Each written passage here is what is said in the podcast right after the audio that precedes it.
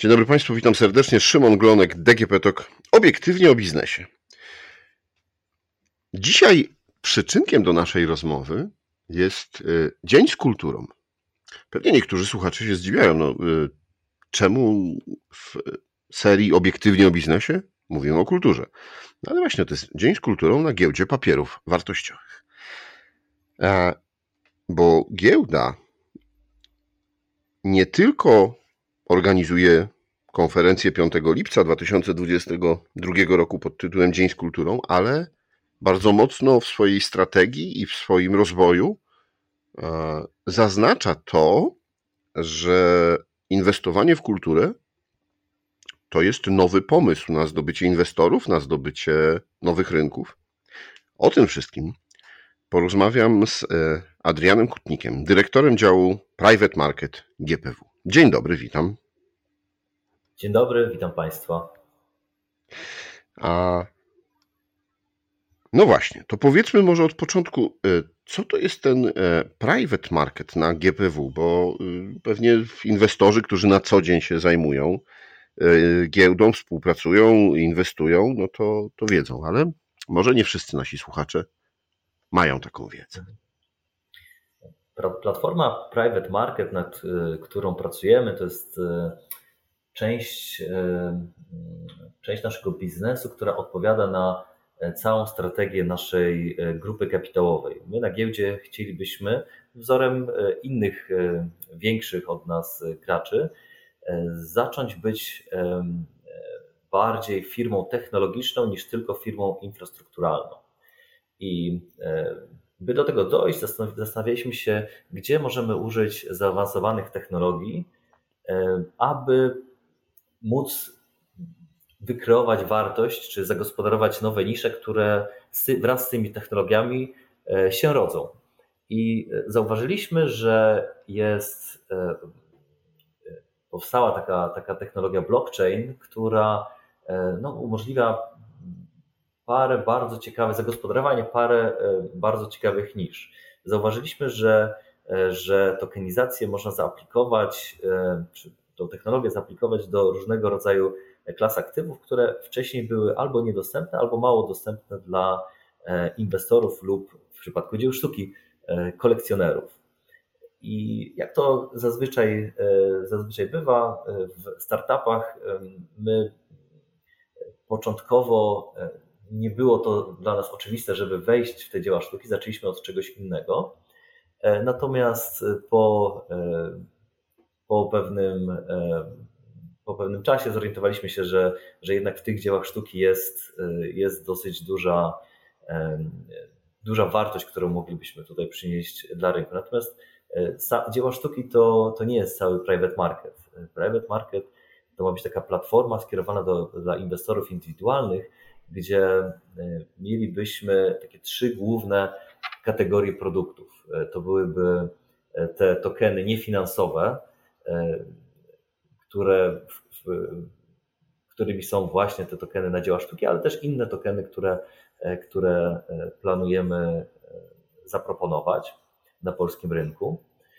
Będą to też tokeny finansowe. W przyszłości, oczywiście, gdy regulacje na to pozwolą, a widzimy, że trend regulacyjny idzie w tę stronę i odpowiednie regulacje, czy to na poziomie unijnym, czy na poziomie polskim, będą powstawać, czy już powstały albo będą powstawać co e, oznacza, że e, będzie można, będzie można kupić e, stokenizowaną akcję bądź obligację.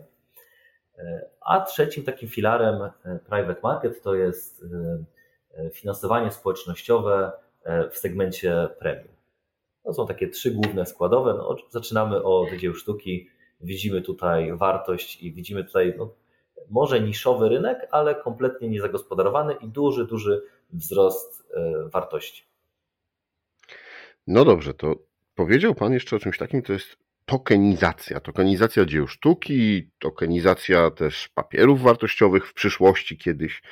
To gdybyśmy y, takiemu inwestorowi, który nie do końca jest obeznany z nowinkami, który dotąd inwestował albo w obligacje, albo w papiery wartościowe, akcje, mm, w złoto czy, czy w diamenty, powiedzieli, co to znaczy, że może teraz zainwestować w token? Token jest niczym innym jak nośnikiem, technologicznym nośnikiem pewnej wartości tak? I, praw, które są mu przypisane. Dokładnie tak samo jak akcja jest rejestrowana obecnie cyfrowo, tak samo token jest cyfrową reprezentacją pewnych, pewnych praw. I to, że, że używamy technologii blockchain, tutaj akurat technologia jest służebna do, do biznesu, w tym sensie, że stwierdziliśmy, że ta technologia dobrze nadaje się zarówno do rozliczenia takich transakcji w, takimi tokenami, jest to po prostu szybsze niż w tradycyjnym modelu, ale również może być zastosowana do, do handlu na rynku wtórnym takimi, tak, takim czymś jak token. Ale gdybyśmy miał, gdybym miał powiedzieć tak, w takich prostych słowach, czym jest token, to on jest niczym innym jak właśnie cyfrową reprezentacją e, danego, danego prawa, w tym w naszym przypadku dzieła sztuki, a w przyszłości e, token będzie nośnikiem praw wynikającym z akcji czy z obligacji. No dobrze, to myślę, że te podstawowe pojęcia mamy wytłumaczone e, i inwestorzy już troszkę spokojniej patrzą na, na nowe, nie do końca dla nich zawsze, nie, nie, nie zawsze dla nich do końca jasne, e, to e, dlaczego uważacie, że rynek dzieł sztuki, tokenizacja tego rynku i obrót e, na giełdzie papierów wartościowych właśnie dziełami sztuki, to jest dobry biznes, to jest ciekawy rynek dla inwestorów? Oprócz tego, że jest to dobry biznes, e, to widzimy tutaj e, swoją rolę w tym, żeby e, przenieść trochę standardy z rynku kapitałowego na, na rynek sztuki, co sprawiłoby, że, że ten rynek sztuki no jednak byłby dużo bardziej transparentny i ta bariera wejścia dla potencjalnego kolekcjonera była dużo niższa. Tak? Zarówno ta bariera takiego komfortu psychicznego, jak i ta bariera finansowa e, związana z tym, że no obecnie jak ktoś chce e, kupić dzieło sztuki, często musi wydać jednorazowo no, bardzo dużą kwotę. My chcemy, właśnie rozdrabniając dane dzieło na wiele, wiele tokenów, chcemy umożliwić takiemu kolekcjonerowi no, ekspozycję na, na, dzieło, na to dzieło w pewnym ułamku. Powiedz podobnie jak, jak to ma miejsce na rynku akcji, gdzie możemy sobie tej czy innej firmy kupić parę akcji albo e, nawet 5-10%. E, nie, tak, samo, tak samo chcielibyśmy, aby wyglądał, wyglądała przynajmniej część e, rynku sztuki, gdzie dana osoba mogłaby kupić powiedzmy 1% w dziele powiedzmy Van Gogha. No dobrze, ale to y, właśnie jak kupuję 1% jakiejś spółki, banku, spółki paliwowej, kopalni technologicznej, no to kupuję to po to, żebym zainwestował, żeby ta spółka miała pieniądze na rozwój, a ja miał zysk z albo dywidendy, albo ze sprzedaży kiedyś tych akcji. Jak kupuję 1% obrazu Van Gogha, zdjęcia nie wiem, jakiegoś sławnego polskiego fotografa, czy y, zagranicznego, nieważne, e, czy jak kupuję kawałek rzeźby, y, no to, to co? Nie mogę się tym pochwalić, no bo nie wezmę tego, tego jednego procenta zdjęcia, nie odetnę i nie powieszę sobie w domu. Hmm. Mogę tylko i wyłącznie liczyć na to, że właśnie no to dzieło będzie z biegiem czasu drożało, będzie podnosiło swoją wartość. I jak będę chciał, będę potrzebował e, odzyskać, czy też e, wyjść z tego rynku, no to sprzedam z zyskiem i zarobię. Rzeczywiście, taka jest natura e, przedmiotów kolekcjonerskich, że one zazwyczaj nie wypłacają dywidendy. No, jeżeli chodzi o, o rynek sztuki, no to tutaj nie ma nie, nie zakładamy takiej możliwości zarabiania na wynajmie tych, e, tych dzieł. Natomiast ta pierwsza kwestia, o której Pan mówił, taka potrzeba pochwalenia się tym dziełem, absolutnie będzie zrealizowana, ponieważ zakładamy, że dzieło no, nie będzie leżało cały czas w magazynie, lecz będzie wystawiane publicznie. Więc dodatkowo popularność takiego dzieła znacznie wzrośnie, dlatego że będzie dostępne e, po prostu dla, e, dla publiki. E, co, no, jak wiemy, przy przedmiotach kolekcjonerskich wpływa na wartość. Co więcej, tutaj szczególnie w obecnych czasach zwiększonej inflacji, no widzimy, że takie dzieła, ogólnie aktywa fizyczne, są bardzo, bardzo dobrym zabezpieczeniem przed inflacją. Stąd y, między innymi mieliśmy w Polsce wielki y, boom, jeżeli chodzi o y, inwestycyjne zakupy nieruchomości. I rzeczywiście Polacy bardzo lubią nieruchomości. Do tego stopnia, że trochę żartujemy, że stało się troszkę to takim naszym sportem narodowym. Natomiast w dalszej kolejności są również inne aktywa fizyczne, które Polacy również e, sobie cenią.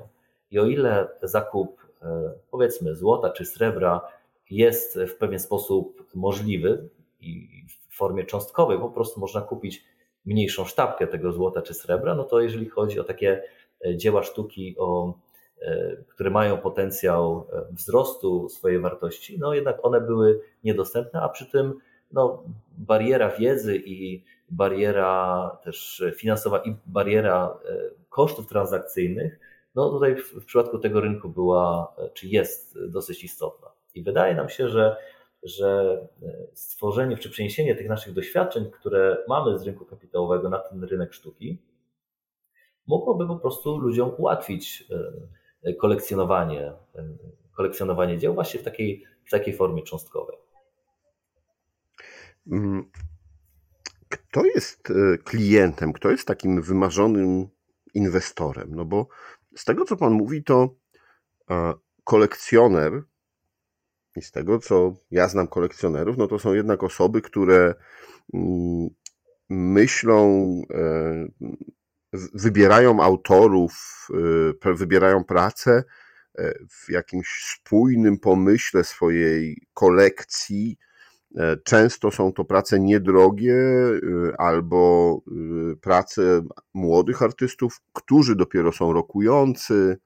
No, jest to zbudowany jakiś, no właśnie, kolekcja, czyli ileś dzieł powiązanych tematycznie, powiązanych autorem, powiązanych epoką, z której pochodzą. No, różne są motywacje do budowy kolekcji. Natomiast tutaj no będzie, nie będzie kupowanego jednego dzieła całego. Nie będzie ktoś tego posiadał w swojej prywatnej kolekcji w domu. Tak jak pan powiedział, no, dzieło będzie wystawione gdzieś no, w muzeum czy, czy w galerii. Będzie można powiedzieć, OK, posiadam 2% tego zdjęcia, tego obrazu. Natomiast yy, no, też to nie będzie tak, że będę, tak mi się wydaje, posiadał, nie wiem, 2% e, 10 różnych dzieł, które spójnie ze sobą będą tworzyły kolekcję. Tutaj decyzję o spójności e, pozostawiamy już e, potencjalnym nabywcom tych, tych tokenów. Natomiast no, to, jakie obrazy będą tokenizowane, częściowo zależy od nas, a częściowo od tego, jak będzie się kształtował rynek. Niektóre obrazy będą dostępne na rynku w większej liczbie, a inne w mniejszej, więc tutaj no oczywiście e, zakładamy powołanie czegoś takiego, takiego ciała doradczego jak Rada Rynku Sztuki, która będzie nam doradzała, e, jeżeli chodzi o kierunek tego, jakie dzieła powinny się e, znajdować, w, wchodzić na ten rynek stokenizowany. Jak sprawić, żeby to to, ten rynek był taki wewnętrznie spójny, natomiast no, wiemy, że, że jest to rynek y, jest to rynek dzieła tak naprawdę. Tak? I każde dzieło jest inne, y, nawet, nawet dzieła tego samego artysty są w stanie być znacząco różne, zarówno pod względem artystycznym, jak i, jak i pod względem wyceny, bardzo różne od siebie. Natomiast no tutaj te, te decyzje będziemy pozostawiać kolekcjonerom. A jeżeli odpowiadając na pytanie o idealnego nabywcę, no to widzimy tutaj duży potencjał w tym, żeby, żeby poprzez zmniejszenie tej, tej bariery wejścia na rynek, powiedzmy do 100 zł tak, czy 1000 zł, sprawić, że, że osoby, które na przykład nie mogą inwestować, nie mają takiej możliwości, aby inwestować w innego rodzaju fizyczne aktywa, mogłyby być zainteresowane właśnie ekspozycją e, na, na, na przedmioty kolekcjonerskie po to, aby czy to chronić się przed inflacją, czy, czy e, partycypować w przyszłym wzroście e, wartości takiego, takiego, takiego dzieła. My w Polsce mamy około półtora miliona rachunków maklerskich. I gdyby chociaż część z tych osób, które e, kiedykolwiek miały ekspozycję na rynek akcji, gdybyśmy byli w stanie zainteresować tym rynkiem sztukiem bądź innymi tokenami, które będą u nas na platformie, no to wydaje nam się, że, że tutaj ten rynek e, mógłby, e, mógłby znacząco urosnąć dla oczywiście dla korzyści, z korzyścią dla wszystkich uczestników tego, e, tego rynku sztuki, bo tutaj mówimy o korzyściach nie tylko dla nas e, z transformacji tego rynku, e, ale również dla artystów, dla kolekcjonerów, dla domów aukcyjnych czy dla galerii. Mhm, no dobrze. A to jeszcze w takim razie zapytam, właśnie jakie są to korzyści dla, dla artysty? No bo jeśli mm, artysta raz sprzeda swoją pracę, no to otrzyma za nią wynagrodzenie i rozumiem, że później ona już po prostu jest własnością X inwestorów, którzy kupią te tokeny. Zgadza się. Natomiast e, w przypadku takiego tradycyjnego rynku sztuki, jeżeli artysta stworzy 50 dzieł, to osobami, które korzystają z tych 50 dzieł, jest 50 osób, no, może trochę więcej, e, wraz z rodzinami tych właścicieli tych dzieł. W przypadku takiego dzieła stokenizowanego, to artysta, e, oso- ilość, liczba osób, która będzie w stanie korzystać z tego dzieła, e, będzie znacznie większa, więc popularność danego artysty może być no, nieporównywalnie większa E, niż, e, niż w przypadku takiego tradycyjnego rynku sztuki. Co więcej, e, widzimy taką możliwość w przyszłości, aby móc pre, prefinansować niejako powstawanie niektórych dzieł, które no, z racji charakterystyki, na przykład swojej charakterystyki, na przykład w przypadku rzeźb, mogły być po prostu zbyt drogie, gdzie można byłoby stworzyć taką coś na coś podobnego do, do finansowania społecznościowego, tylko właśnie związanego z finansowaniem powstawania e, konkretnych dzieł, realizowania konkretnych pomysłów przez, przez e, danych, danego artystę. Kiedy e, ta platforma wystartuje? Jakie są, jakie są plany teraz?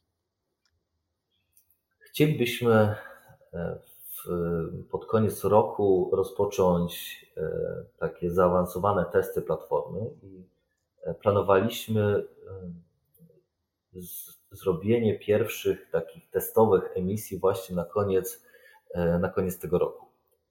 Natomiast jak to często bywa z tą częściami technologicznymi projektów, może okazać się, że, że po prostu nie zdążymy z odpowiednim przetestowaniem platformy więc może to się przesunąć. E, natomiast no, chcielibyśmy, e, to jest takie bardzo ambitne założenie, żeby, żeby pierwszą tokenizację zrobić pod koniec, pod koniec tego roku. Mhm. Czyli rozumiem, że do tego czasu też już powstanie ta rada, która będzie mm, doradzała, która będzie sugerowała, jakich artystów, jakie prace wybrać. Tak. No i a jak będzie ten rynek zorganizowany? Czy to będzie działało tak jak giełda papierów wartościowych, czyli codziennie rano rozpoczyna się sesja, rynek zaczyna działać, po południu kończy pracę. Rozważamy taką możliwość, aby, aby ten rynek w przyszłości działał bez przerwy, co ze względu na, na technologię, którą stosujemy, byłoby możliwe. Natomiast pewnie w pierwszej fazie, w pierwszej, może nawet w drugiej fazie rozwoju tego rynku, no jednak ograniczylibyśmy się do, do kilku godzin handlu dziennie. Natomiast jeszcze zobaczymy, jak to. Czy, czy może pokusimy się o, o tutaj ambitniejsze podejście. Natomiast no, to, będą, to będzie rynek, czy cała platforma będzie dedykowana e, takim aktywom e, o, o niższej płynności, czy to zarówno te obrazy, e, jak i, jak i w przyszłości akcje, obligacje. No, nie będą to, to duże emisje, między innymi z powodów regulacyjnych. Dlatego, dlatego spodziewamy się, że tutaj nie będzie takiej potrzeby, żeby ten rynek był otwarty bardzo długo. Natomiast jeszcze tutaj zastrzegamy sobie, e, zastrzegamy, że, że jeszcze tutaj nie podjęliśmy ostatecznej decyzji, ale będzie on zbliżony do, do tego, co, e, co znamy z rynku kapitałowego. Okej, okay. dziękuję Panu bardzo za rozmowę. Bardzo e, ciekawy temat i rzeczywiście nowy rynek. Myślę, że będzie wielu inwestorów przyglądało się z uwagą. E, ja na pewno, więc e, proszę się spodziewać, że za jakiś czas znowu zaproszę Pana, żebyśmy porozmawiali, jak idzie e, budowa platformy i, i kiedy rynek ruszy, czy są już jakieś pierwsze dzieła wybrane, bo, bo temat interesujący. Świetnie, bardzo chętnie opowiem o, o kolejnych etapach naszego, naszego projektu i i tym, co, co udało nam się zrobić i gdzie widzimy największe wyzwania. Proszę Państwa, gościem podcastu Obiektywnie o biznesie w DGP Talk był Adrian Kutnik, dyrektor działu Private Market Giełdy Papierów Wartościowych w Warszawie. Rozmowę prowadził Szymon Glonek. Dziękuję bardzo, do usłyszenia. Dziękuję bardzo, do usłyszenia.